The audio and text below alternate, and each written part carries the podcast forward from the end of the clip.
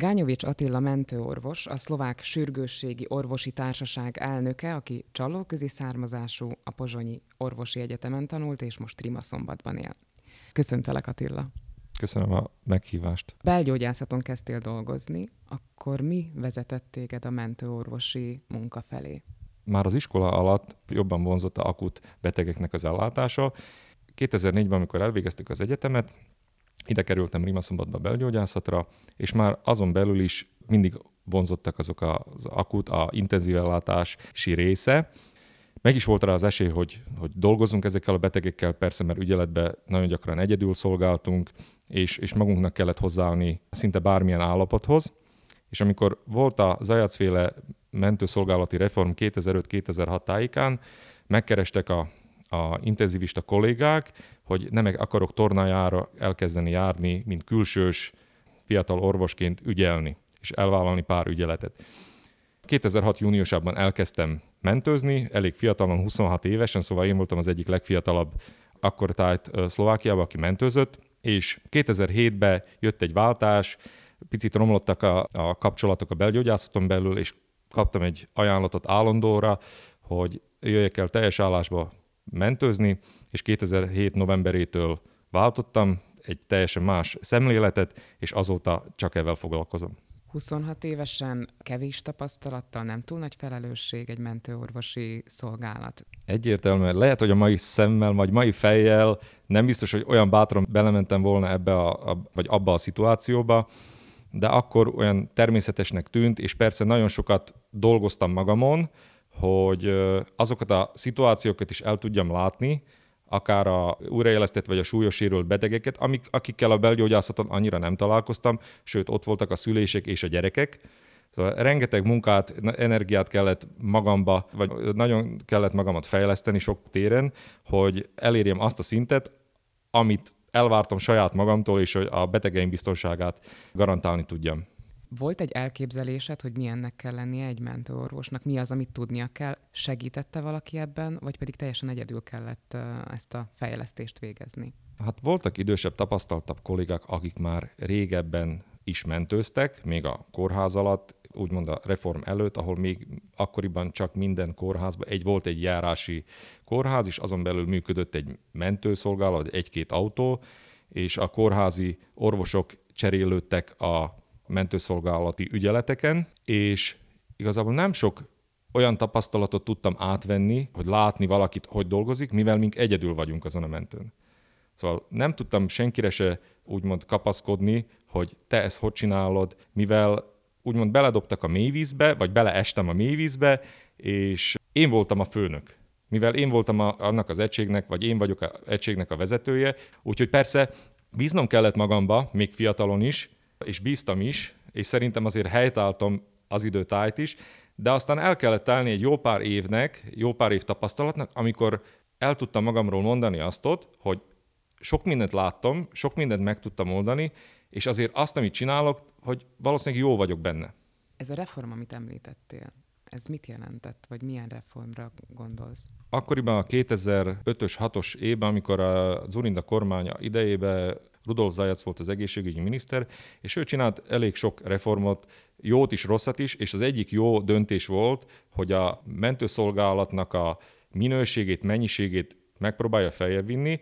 Mind ahogy mondottam, akkoriban minden járásban volt egy mentőautó, ami körülbelül ilyen 70 nem tudom hány egység volt, és akkor egy éven belül megtervezték azt a rendszert a, a mentésirányítással kapcsolatban is, meg a mentőszolgálattal kapcsolatban is, hogy ilyen 200 fölé került a egységeknek a száma, szóval besűrítették a rendszert, elérhetőbb lettek a, a egységek a különböző régiókba, úgyhogy nagyjából mostan ilyen, ilyen 25 kilométerenként találunk egy-egy mentőegységet Szlovákia szerte, úgyhogy a betegeknek is sokkal könnyebb az elérhetősége, ha bármilyen sürgős akut ellátásra szorulnak. Ezek továbbra is egy-egy kórházhoz tartoznak? Szlovákiában van 13 szolgáltató, abból van 4-5 nagyobb, van a Pozsonyi állami, Kassai állami, a mi cégünk a Lifestyle Emergency, ő most per pillanat a legnagyobb szolgáltató, ilyen 107 egységgel, szóval egyharmada körülbelül a piacnak most egy cégen belül, és vannak ilyen kisebb kórházi, ahol van egy-két egységük, például a Bártfai kórház, Breznói kórháznak talán van négy egysége ott Breznó környékén, Breznóbánya környékén, de négy évente írnak ki tendert, amire pályáznak különböző cégek, és, és akkor egy minisztériumi komisszió ajánlatok alapján és a feltételek alapján válassza ki, ki lesz egy-egy pontnak, egy mentőegységnek arra négy vagy most már hat évre a működtetője. Ez néha kontraproduktív is lehet, mivel vannak egységek, ahol négy-hat évente változik a, a munkaadó, változik a mentőautó, változik picit a felszerelés. Akik nem változnak általában azok a munkások és a betegek.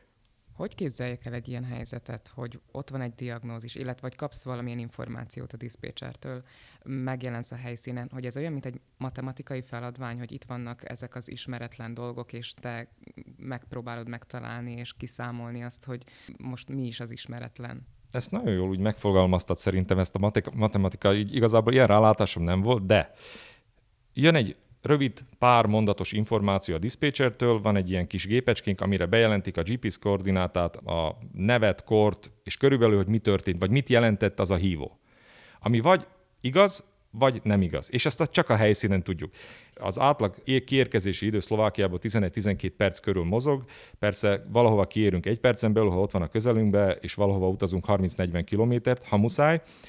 És én mindig megpróbálom, és ez már megint ez az évek alatti tapasztalat, hogy én átveszem az egységemmel, vagy megpróbálom átvenni azokat a lehetőségeket, hogy mi találunk a helyszínen.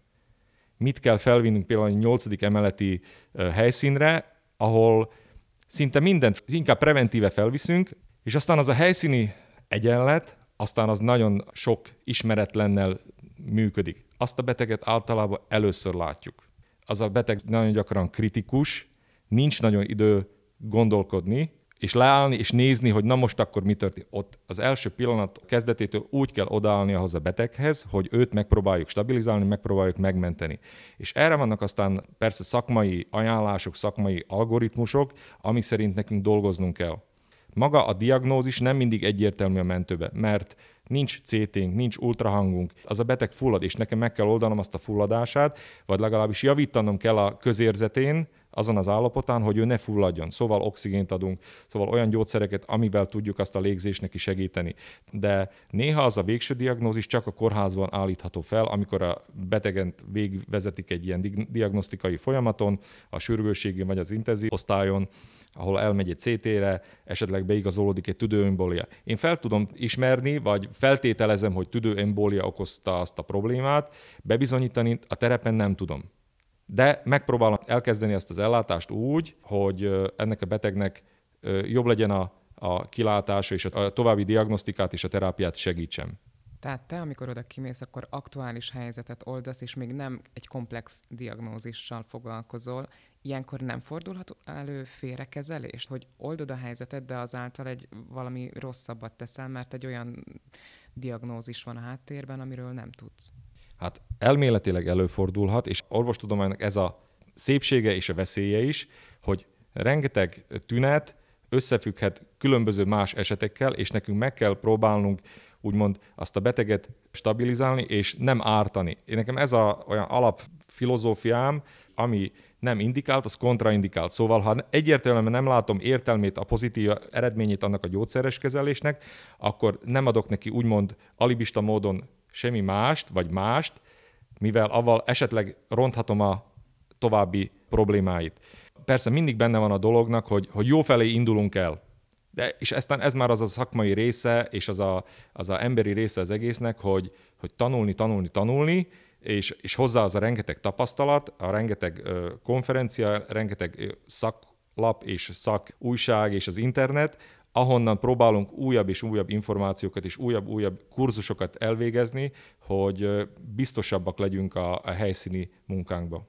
Még mindig ugyanaz a lelkesedés benned, amivel belementél az elején? hogy itt akut eseteket lehet megoldani, és gyorsan kell reagálni? Szerintem igen. Szerintem, és, és soha nem éreztem magam szakmailag úgymond kiégve, Mostanában halljuk, hogy jönnek fiatalok, és két év után ki vannak égve, elvégzik az egyetemet az orvosok, és három év után ki vannak égve, és, és menekülnek, és ezt magamon sose éreztem, és ha megpróbálom megtartani ezt a pozitív rálátásomat az egész a szakmánkra és a munkánkra, akkor ezt nem fogom érezni.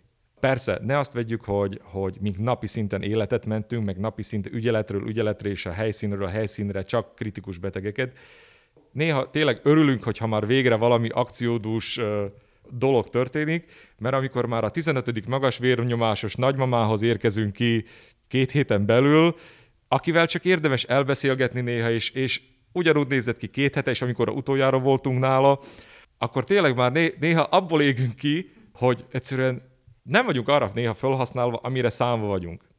Persze valakinek ez megfelel, nekem néha kevésbé. De ez egy, egy, egy közép-európai probléma, ugyanevel a problémával küzdködnek a cseh, magyar, német kollégák, hogy a eseteknek a nagy, nagy része nem annyira súlyos, hogy azt pont a mentőszolgálatnak, vagy pont egy orvosi egységnek kelljen ellátni, hanem ugyanúgy a beteg elmehetne a kezelőorvosához, aki megvizsgálja, esetleg változtat valamit a terápián, vagy elküldi valamilyen ambuláns további vizsgálatra, és, és e, ez egy ilyen örökös probléma is fog maradni, hogy a diszpécserek nem látják azt a beteget, nem, nem tudják pontosan felvenni, objektivizálni azokat az információkat, amiket a hívó, a segélyhívó elmond. Ha ő azt mondja, hogy ott a szomszéd nagyon-nagyon fullad és kékül, akkor ő neki azt kell venni, hogy az a, az a szomszéd kékül és fullad. És ha kiérkezünk, akkor úgy nagyon gyakran az a szomszéd ugyanúgy beszélget velünk, mint, mint az a hívó. Ezt minimalizálni próbáljuk, és a diszpécserek is próbálják, de persze nem elkerülhető teljesen. Emögött azt érzem, hogy az emberek nagyon könnyen nyúlnak a telefonhoz, és hívják a 112-t vagy a 155-öt. Ti éreztek-e valamilyen társadalmi változást emögött? Van biztos, hogy társadalmi változás is, és, és megint van több csoportja a betegeknek. Van, akik az első három perc után bármi történik, rögtön hívnak, mert megijednek. Részben érthető is, mert valamilyen problémájuk van, és nem tudják a megoldást, és mindenhonnan azt hallották, hívják, hívják a mentőket. A médiából például. Van a más része, a másik része a betegeknek, akik diszimulálnak. Szóval vannak tünetei, és nagy komoly tünetei vannak, akár egy szívinfarktusnál, akár egy bármilyen komolyabb belgyógyászati problémánál, egy nehéz légzés, és hát bagatelizálja, és kivár. És már néha addig vár, amikor már tényleg, hogy nagyon rossz, akkor vagyunk mink tényleg fontosak, hogy azt a kritikus állapotú beteget valamilyen szinten próbáljuk stabilizálni, és megfelelő típusú és tudású kórházba szállítani. És aztán van egy nagy része, akik szinte nem tudják, hogy mit csináljanak, de hallották, hogy hívni kell.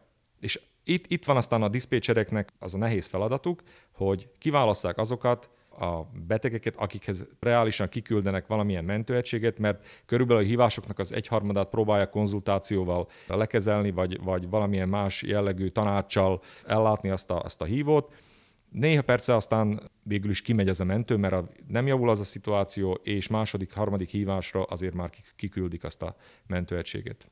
A szlovák sürgősségi orvosi társaság elnöke vagy.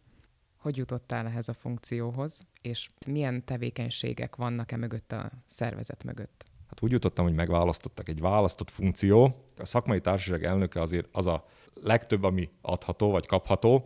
Relatíve fiatal korom ellenére olyan nevek vannak, voltak előttem, akik igazából alapították ezt a szakterületet Szlovákiába, vagy, vagy Csehszlovákiába, ha, ha még onnan indulunk ki. Úgyhogy ez óriási megtiszteltetés volt. Van egy elnökség, ami a mi társaságunkban hét fő, és az a hét fő választotta meg a legtöbb szavazatot megkapó tagot, igazából engem, választottak meg négy évre elnöknek.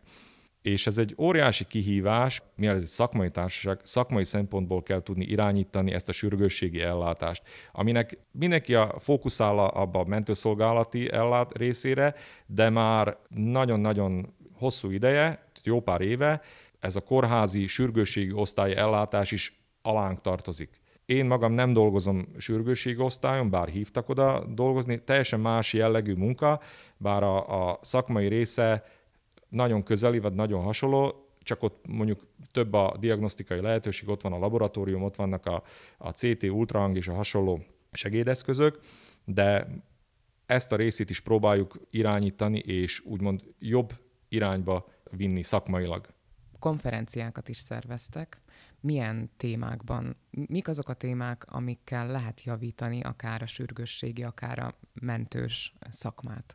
Igazából mindig próbáljuk az aktuális témákat felkapni, mivel a sürgősségi ellátás pont az a szakterület, ami a újszülött, koraszülött kortól, szóval ha egy koraszülött szülést kell levezetnünk a helyszínen, szóval nem az, hogy egy, egy szülőszobába, hanem szültünk már ikreket két macska között a földön, a döngölt padlón, teljesen más, hogy állna hozzá akár egy szülés nőgyógyász is ehhez a szüléshez, és szerintem megizzadna ő is, mint, mint mi is megizzadtunk abba a szituációba, és aztán eljutni egészen a gyerekeken a belgyógyászat, traumatológia, neurológia, szóval nincs olyan szakterület, amihez valamilyen szinten nem kell tudnunk hozzáállni.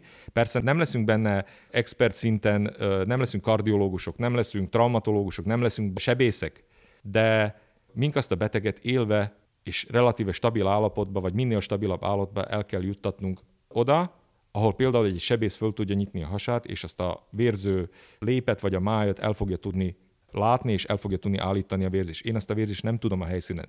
Rá kell jönnöm, hogy annak a sérültnek valószínűleg belső vérzése van, meg kell oldanom azt a szituációt, hogy minél stabilabb állapotba juttassam el abba a kórházba, ahol minél előbb műtőasztalra kerül, és, és ez az egészben olyan érdekes és nehéz is. Azt gondolnám, hogy ezek a helyzetek ismétlődnek? Vannak új esetek, új kihívások, amikre új válaszok vannak, és új kérdések merülnek fel? A sürgősségi szakma nem olyan, hogy van több tízezer betegünk, amin egy valamilyen gyógyszer ki tudunk próbálni, és aztán beválik, vagy nem válik be. Így működik a, a gyógyszerfejlesztés, és így, így működik ez a tudományos része. Nekünk picit ilyen mindenből össze kell csipegetnünk azokat a dolgokat, és bele, belevonni a saját területünkre.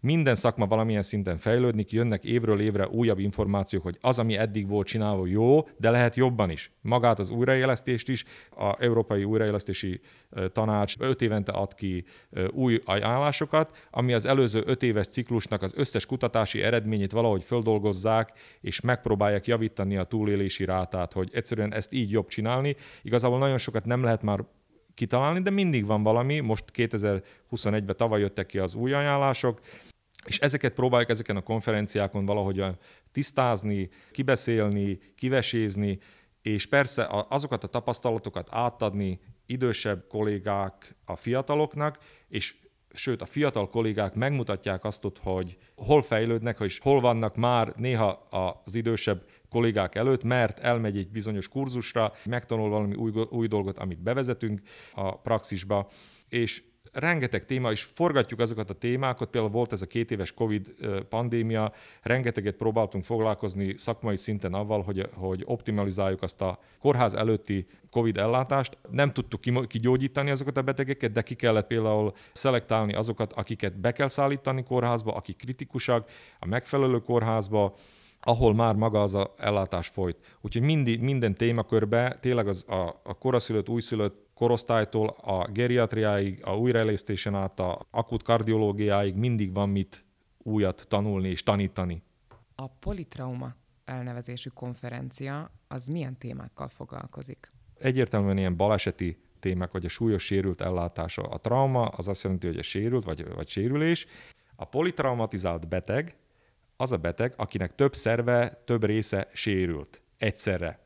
Szóval nem csak például van egy koponyasérülés, van egy melkasi sérülés, és például van egy belső vérzés és ezeket szinte egyszerre kell megoldanunk azokat a problémákat. Ha a koponya sérült, akkor kell tartani egy bizonyos vérnyomást, hogy a agynak legyen megfelelő oxigénellátása. Mindamellett, ha ez a beteg bels- belső vérez, ott meg minimalizálnunk kell a vérnyomását, hogy nehogy kivérezzen a hasüregbe vagy a melkasba. És ez a politrauma, ezt négy éve találtuk ki két kolléganővel, akikkel évente egyszer találkozunk személyesen magán a konferencián, ez Kassán szokjuk így november tájékán, és idén lesz a negyedik évfolyam, és mindig kiválasztunk három fő témakört, a traumatológián vagy a súlyos sérült ellátáson belül, amit próbálunk ilyen multidisciplinárisan megbeszélni, kibeszélni. Szóval nem az, hogy csak a sürgőségiek fognak egy medence sérülthöz vagy egy melka sérülthoz elmondani azt, hogy mit tudunk a mentőben megoldani, nem. Ilyenkor elhívunk egy szívsebészt, hogy akkor hogy oldja meg azt, hogyha esetleg valamilyen aorta repedés vagy szívburok repedés van elhívunk egy melkassebészt, aki elmondja azt, hogy hogy kell megoldani egy súlyos sérültnek egy, egy tüdőrepedés, vagy bármilyen olyan problém, amit csak egy melkassebész tud megoldani. Akkor elhívunk egy intenzívistát, aki elmondja, hogy kell ezt a beteget valamilyen szinten elaltatni és stabilizálni uh, intenzív részlegről. És így próbáljuk ezeket a különböző szakterületeket összekötni egy témában, és negyedik éve csináljuk ezt a konferenciát, úgyhogy ez egy fiatal, még egy ilyen, ilyen óvodáskörű konferencia, de már most látjuk azt ott, hogy a helyszín Kassán lesz, és ilyen 200-220 férőhelyes az a konferenciaterem. Maga a konferencia november közepén és szeptember elején le kellett állítanunk a regisztrációt, mert olyakkora érdeklődés van, és van egy online része lesz, szóval ugyanezt fogja tudni bárki, aki jelentkezik és regisztrál online figyelni és megnézni, és már ott is van több mint 250 jelentkezők, szóval van értelme annak, mert az egészségügyisek akarnak új dolgokat tanulni, és akarnak segíteni ezzel az embereken. Te milyen workshopot fogsz tartani ezen a politraumán? Maga a konferencia, a szakmai része két részre van elosztva. Hétfő-kedden fog folyni az a előadási része, és egy vasárnap délután a kollégákkal eldöntöttük, hogy próbálunk egy ilyen workshop délután megszervezni, és fiatal vagy kevésbé tapasztalt kollégáknak megmutatni pár olyan dolgot, pár olyan trükköt, amit, hogyha megtanulnak nálunk, akut szituációban fogják tudni használni, és mondjuk pont az egyik tornai kollégámmal, a Bodor Pistivel az intraoszeális tűnek a használatát, szóval úgy képzeljük el, hogy nem mindig sikerül a betegnél eret találni, hogy gyógyszert vagy infúziót tudjunk adni. Ebbe a szituációban az összes mentőegység Szlovákiából fel van szerelve úgymond ilyen, ilyen fúrókkal, a csontfelőbe tudunk tűt juttatni, vagy a felkarcsontba, vagy a lábszárcsontba, és ezen át tudunk szinte bármit, bármilyen gyógyszert, bármilyen infúziót, akár vértranszfúziót is a betegbe juttatni. Ezt a tudást próbáljuk majd a kollégáknak, akik jelentkeznek erre a workshopra átadni. Hogyha minden mentő fel van szerelve ezzel a dologgal, akkor miért kell megtanítani a kollégákat ennek a használatára? Különböző okai lehetnek. Egy, hogy mindig vannak fiatalok, akik elméletileg tanulják azt az iskolába, de nem jutnak olyan gyakran ahhoz, azokhoz a szituációkhoz, ahol ezt használni tudják, és persze ott van egy félsz, hogy életemben először kell élő betegen vagy akut betegen megfúrni a csontvelejét, és most nem árthatok vele. Én általában azt szokom mondani a kollégáknak is, akikhez esetleg mi segítségként érkezünk ki, hogy ott nincs mit elrontani. Az a beteg haldoklik, vagy újraésztés folyik nála, vagy már úgymond halott, és ha neki szüksége van arra a gyógyszerre, akkor minél előbb meg kell találni azt a módot, hogy azt a gyógyszert a szervezetébe juttassuk.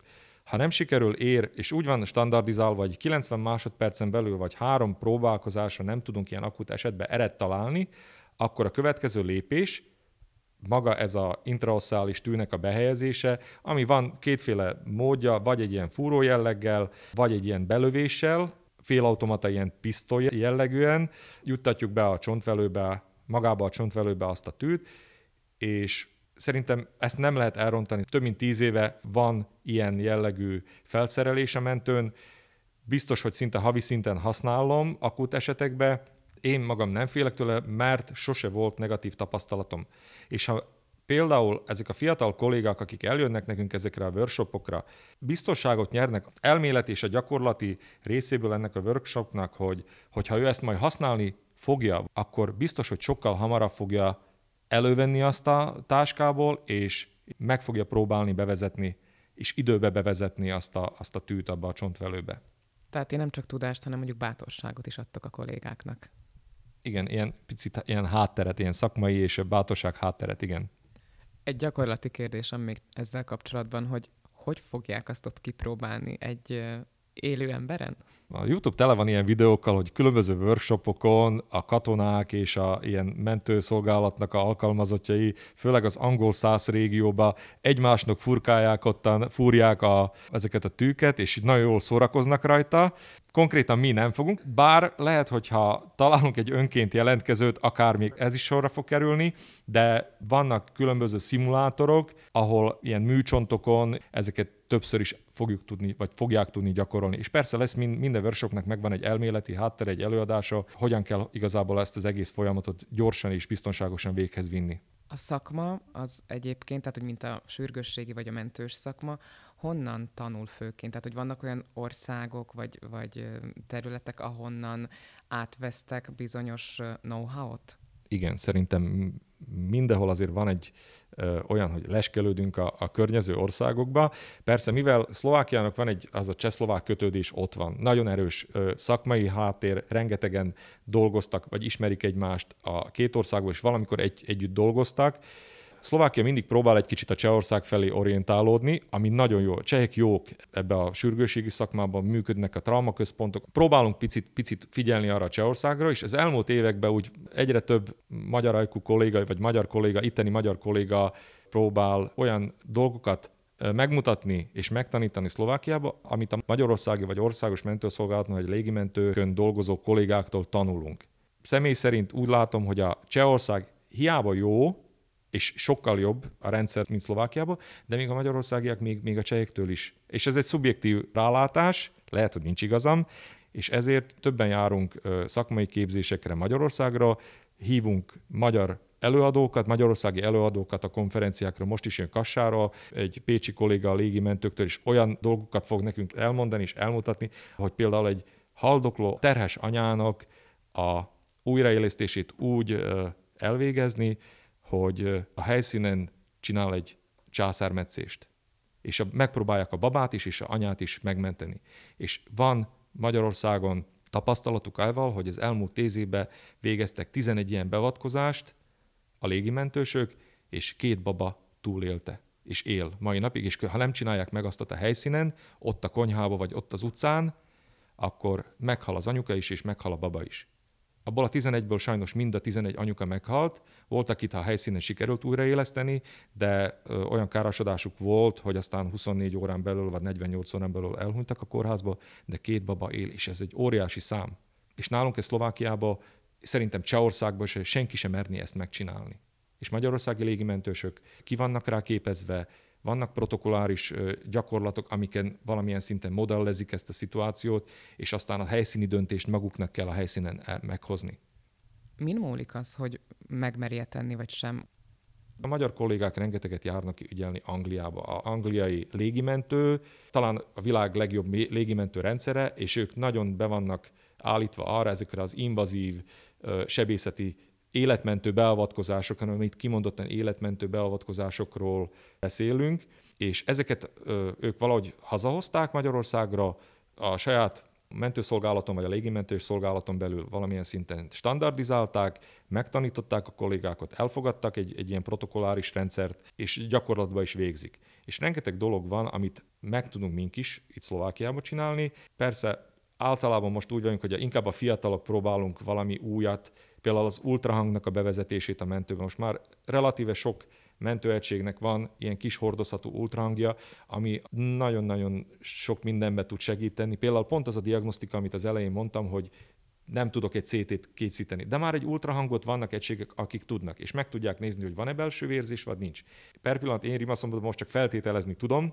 Volt májusban egy hónapra kölcsönadva egy, egy ultrahangot, nagyon élveztük a, a munkát vele, persze megint egy hosszabb folyamat, még megtanulunk úgymond gyorsan és, és biztosan dolgozni vele, de például amit bevezettünk, és megtanítottuk a szlovák kollégákat, az a traumás újraélesztésnél a melkasnak a megnyitása, és, és bizonyos szituációkban életmentő beavatkozás végzünk avval, hogy a, a légtüdőt, a úgynevezett pneumotoraxot a helyszínen meg tudjuk oldani, úgyhogy megnyissuk a, egy ilyen únyi vastagságra a melkasát, és azt a felügyelemet levegőt eltávolítjuk.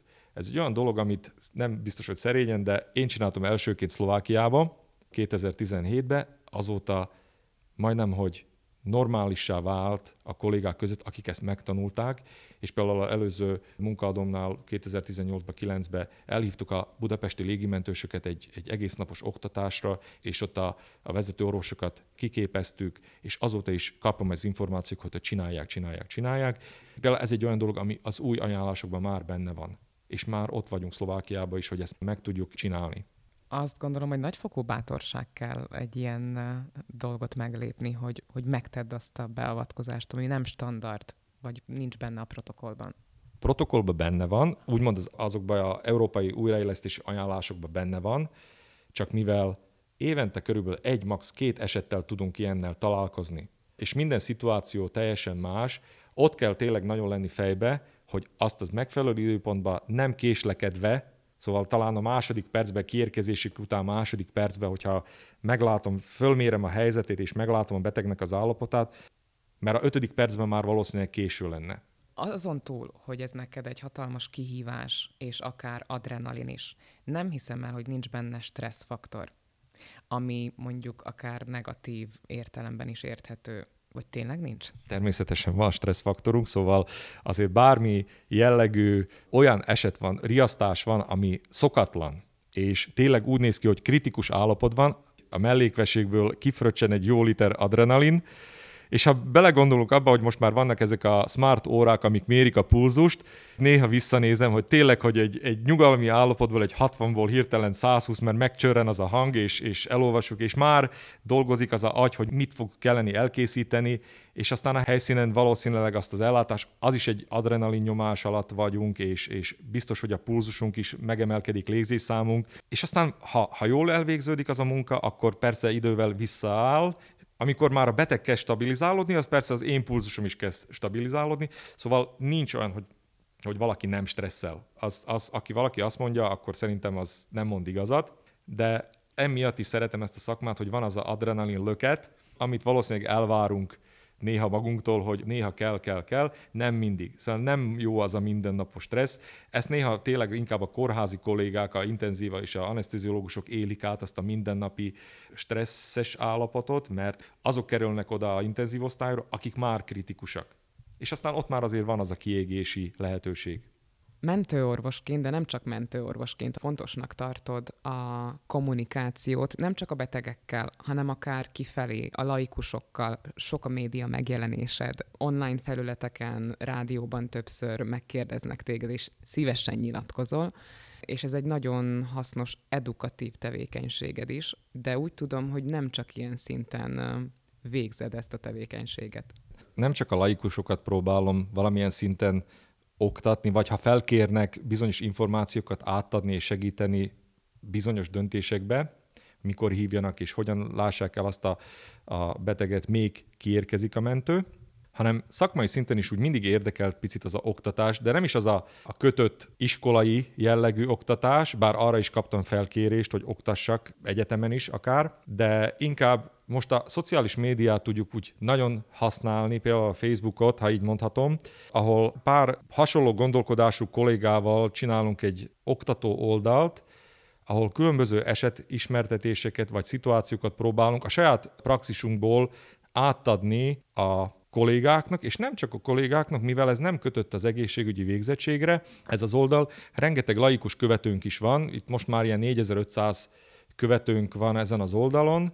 Mondjuk el ennek az oldalnak a nevét. EduRescue, és rengeteg információt tudunk a nagy közönség elé nyitni, ilyen újításokat próbálunk bevezetni, és erre nagyon jó megint a, például YouTube csatornák, különböző videók, ahol olyan dolgokat látunk, hallunk, amik amikkel nem biztos, hogy találkozunk a aktuális tankönyvekben.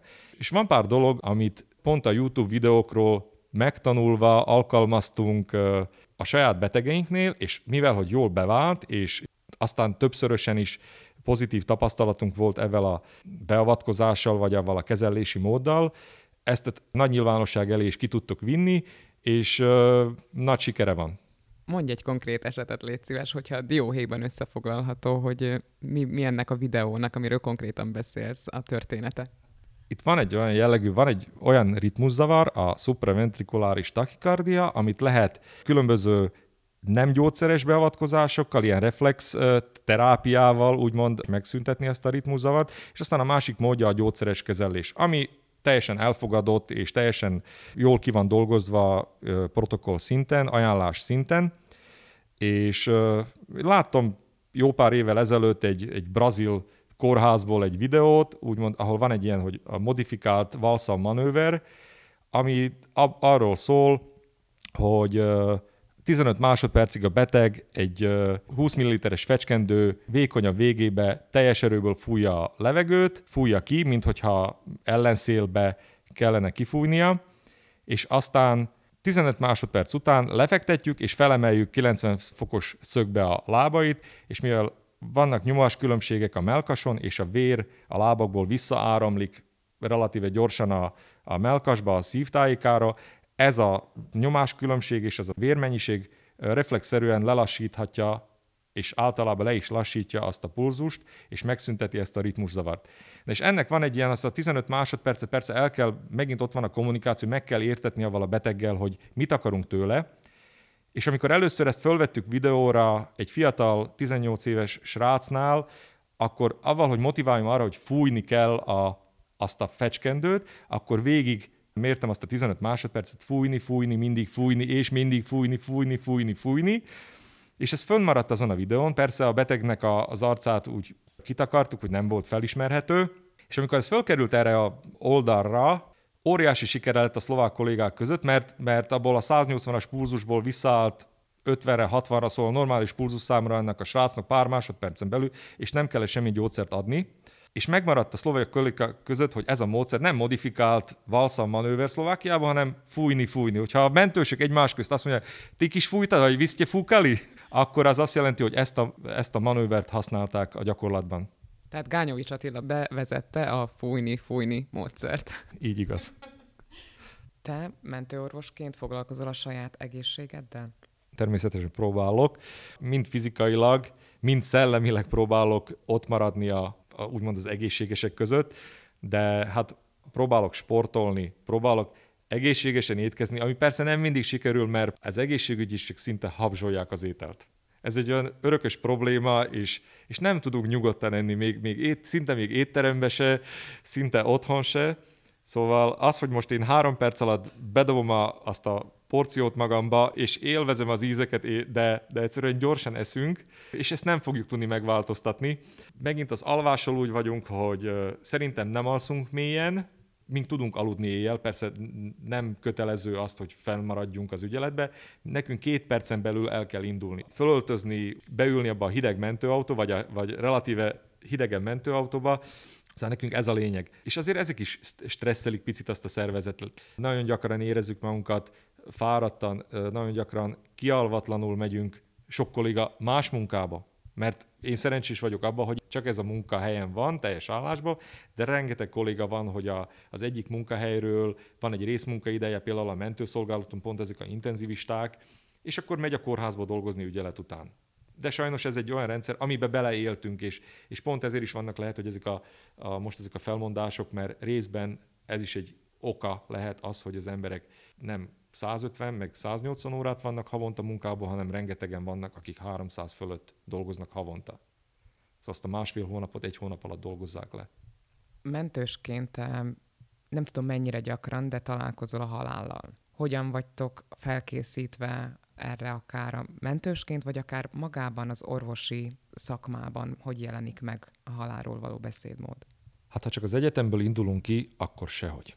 Sajnos ez a képzés tényleg főleg elméleti az a hat év. Nehéz az a hat év, de lehet, hogy pont azért, hogy rengeteg elméleti információt kell magunkba szívni, vagy kell a fiatal orvosoknak, medikusoknak magába szívni, és a, azok a gyakorlatok is úgy vannak vezetve, hogy, hogy egy oktatóra van 10-20 medikus, és van rájuk három-négy betegük, amik, amik ki vannak arra gyakorlatra osztva. Hát még szerintem akarat lenne is, de inkább idő nincs arra, hogy ezekkel a kommunikáció jellegű problémákkal, akár a halál tudattal, vagy a halál, magával a halállal foglalkozzanak. És persze vannak kollégák, akik lehet, hogy a praxisuk alatt soha nem találkoznak magával a halállal, szakmailag. Mert azért egy szemorvos, valljuk be őszintén, vagy egy bőrorvos, nagyon-nagyon kicsi az esélye, hogy, hogy ő neki valamilyen szinten ebben foglalkozni kell. És aztán vannak persze azok a szakterületek, mind a miénk, vagy a intenzivisták, akár ezek a akut ellátásban dolgozó, a sebészet, belgyógyászat, geriatria, szóval az időseknek a ellátásáról specializálódott szakterület, ami inkább egy, egy belgyógyászati jellegű szakterület, akik majdnem, hogy napi szinten találkoznak a halál tudattal, vagy a halál fogalmával, és aztán nem merek beszélni a kollégák nevébe, de mindenki kialakít magának egy olyan jellegű kommunikációs formát, ami ő belőle kiindulva elfogadhatóvá teszi azt, hogy ő neki ezt a halált el kell mondania általában a legközelebbi hozzátartozóknak, és ez valamilyen szinten pszichológusnak is kell tudni lenni, hogy hogyan fogja tudni az a család elfogadni, vagy az a illető elfogadni azt a haláltudatot, vagy a halálnak az információját, vagy a haldoklás, ami még, még nagyobb probléma néha magát, a haldoklás tudatát elfogadtatni a családdal, és ezzel nagyon gyakran fo- találkozunk mi a helyszínen, az otthonokba, a családok körül, amikor kihívnak minket egy olyan haldokló beteghez objektíven felmérhetőleg és papírokba beírva, hogy egyszerűen egy végső stádiumos, rákos, daganatos, bármilyen jellegű betegséggel küzdő illetőhöz, és a család elvárja tőlünk azt, hogy mink őt újraélesszük, stabilizáljuk, megjavítsuk a közérzetét, ami sok esetben lehetetlen. És nekünk a helyszínen kell valamilyen szinten azt az információt megmondani, amit lehet, hogy már a kórházi kollégáknak meg kellett volna időben mondani, de valamilyen okok miatt inkább halaszgatták, halaszgatták, és megadták azt az esélyt annak a családnak, annak a betegnek arra, hogy hát, ha még valami sikerülni fog. Néha tényleg kivárni érdemes, de sok esetben nekünk kell megmondanunk, sőt, meg is mondjuk azt a rossz hírt, mert most vagy elkezdem azt az újraélesztést annál a haldoklónál, vagy nem kezdem el azt az újraélesztést, amikor leáll a légzése. Egyszerűen sajnos az a tudat, hogy egyszer mindenki meghal, nem mindegy, hogy milyen lesz aztán annak a betegnek, ha sikerülne is újraindítani azt a szíved, az a prognózisán nem javítunk. Ő valószínűleg három-négy napig még ott lesz valamilyen intenzív osztályon a gépen, lélegeztetőgépen, és azok a szervek ugyanúgy fel fogják mondani a millió gyógyszer után működésüket, szóval leáll az a működés, és az a, az a beteg meg fog halni. Mindamellett valószínűleg az a akut ágy hiányozni fog, lehet, hogy egy fiatal, 40 éves, teljes egészséges, súlyos sérült betegnél, aki nem fog tudni gépre kerülni, és ez volt például a COVID időszakban is az, hogy válogatták a válogatták. Voltak kritériumok, ami szerint valaki gépre került, valaki nem került gépre. Van egy bizonyos prognózis. És nekünk néha a helyszínen kell eldöltenünk azt, hogy azt a beteget elkezdjük-e újraéleszteni, vagy egyszerűen nem. Hol van az a határ, amikor még azt mondja egy mentőorvos, hogy, hogy ezt már nem érdemes újraéleszteni? Nem ránézésre, első ránézésre fogok így dönteni, vagy csak azért, mert ma ilyen kedven van, hanem vannak megint ebben az európai újraélesztési ajánlatokban van egy, egy részleg, vagy van egy része, ami pont a, a újraélesztés etikájával foglalkozik, és ott megvannak azok a kritériumok, amikor megengedett nem elkezdeni az újraélesztést. Szóval pont ezek a végső stádiumosok. Az a lényege az újraélesztésnek, hogy a betegnek a állapotán javítsunk. Egy haldoklót, hogyha vagy egy, egy, egy végső stádiumos beteget, hogyha egy napig gépen tartunk, avval mit javítunk a közérzetén, vagy mit javítunk az állapotán? Semmit. Egyszerűen van, akit van az a beteg, akit el kell engedni, hogy elmenjen, mert már ott az ideje. Sokszor van úgy, hogy mivel tényleg, hogy másodpercek alatt kell döntenünk, és nincs meg az a információ, akkor elkezdjük úgy, mintha teljes egészséges lenne az a beteg, mert nem tudunk róla szinte semmit. Bebiztosítsuk a légutat, elkezdjük a melkas kompressziót, elkezdjük az oxigenálását és a gyógyszeres keringés fenntartását, de közben azért, ha van idő a családdal, mindig kérek valamilyen egészségügyi korlapot, vagy bármi, ami otthon van, valami információ. És sokszor csak abból tudom meg, hogyha elém tesznek egy papírt, egy utolsó elbocsátási leletet a kórházból, ahol már szinte vastag betűkkel alá van írva, hogy, hogy ez a betegnek a prognózisa, semmi, semmilyen kezelési mód nem segíthet az állapotán, és aztán jön az a kommunikáció ahol a családdal, megpróbálom elmagyarázni, hogy igenis, itt hiába újraindítjuk azt a szívet, mert sok esetben újraindítjuk a szívet, ha időbe voltunk híva, és még a beteg reagál valamilyen módon ezekre a kezelésekre, vagy a ellátásunkra, de az a prognózisa, mivel hogy haldokló betegről beszélünk, egy-két napról van szó. Vagy, ha úgy van, akkor befejezzük. Persze megint egy bizonyos kritériumok szerint, hogyha nem indul 20 percen át az a szív, akkor befejezzük azt az újraélesztést, mert az, az is benne van az ajánlásokban, de az már a helyszínen sokszor dől el, hogy hogyan folytassuk. Hogyha a család nagyon akarja, hogy de hát segítsenek rajta, akkor persze nem megyek fejjel a falnak, hanem megpróbáljuk maximálisat megtenni azért a betegért, ha sikerül helyszínen újraéleszteni, beszállítjuk abba a kórházba, ott ő ugyanúgy megkapja azt a újraélesztés utáni standard terápiát, amit meg kell kapni mindenkinek, de általában az a prognózis úgy van, ahogy elmondtam, szóval pár napon belül az a beteg eltávozik. Hogyha egy személyeset kérdezhetek, egy közeli hozzátartozó esetében is tudnál orvosi szemszögből dönteni? Tehát el tudnád engedni azt az illetőt? Szerintem muszáj lenne. Nagyon nehéz, mivel hogy a családom nagy része csalló közben maradt, vagy csalló közben él, de volt több olyan szituáció, ahol nagyon közeli embert, sőt kolléganőket, vagy kollégákat kellett újraélesztenem, és volt kollégám tornajáról, akit egy óra 40 percig próbáltunk újraéleszteni, nem azért, mert hogy kollégánk volt, hanem egy óra 40 percen át a szíve fibrillált, úgyhogy igazából mindig volt rá esély arra, hogy azt a szívet újraindítjuk. Szóval 32 defibrilláció, ezt a kiütést végeztünk el rajta, annak ellenére nem sikerült, és egy óra 40 perc után amikor már a szituáció is úgy volt, hogy már az a egyenes csík volt, ahol, ahol az a defibrilláció nem segít, ebbe különbözik a mi munkák a, a tévés szakmától, hogy ott defibrilálnak szinte mindent, ott meg kellett hoznom azt a döntést, hogy igen, befejezzük. És ott volt a partnere, aki szintén jó barátom volt, két egység voltunk, szóval öten voltunk, akik mind kollégái voltunk éveken át, meg kellett hozni azt a döntést. Szóval az, hogy most közeli családtag vagy, vagy közeli barát, majdnem, hogy összemosódik, de, de igen, meg kell tudni hozni azt a döntést. Igaz, hogy nagyon nehéz, és még akkor a, elvállaltam a temetésen a beszédet is a kollégák nevébe, úgyhogy szerintem most is hallani, hogy egy kicsit elérzékenyültem ebben kapcsolatban, úgyhogy nehéz, de, de muszáj. Sok oldaláról beszéltél a mentős szakmának. Hogyha egy összefoglalást adnánk, hogy milyen készségekkel, képességekkel kell rendelkezni egy mentőorvosnak, akkor miket sorolnál fel? Vagy kiknek ajánlanád mondjuk ezt a szakmát, hogyha fiatalok hallgatnák ezt a beszélgetést?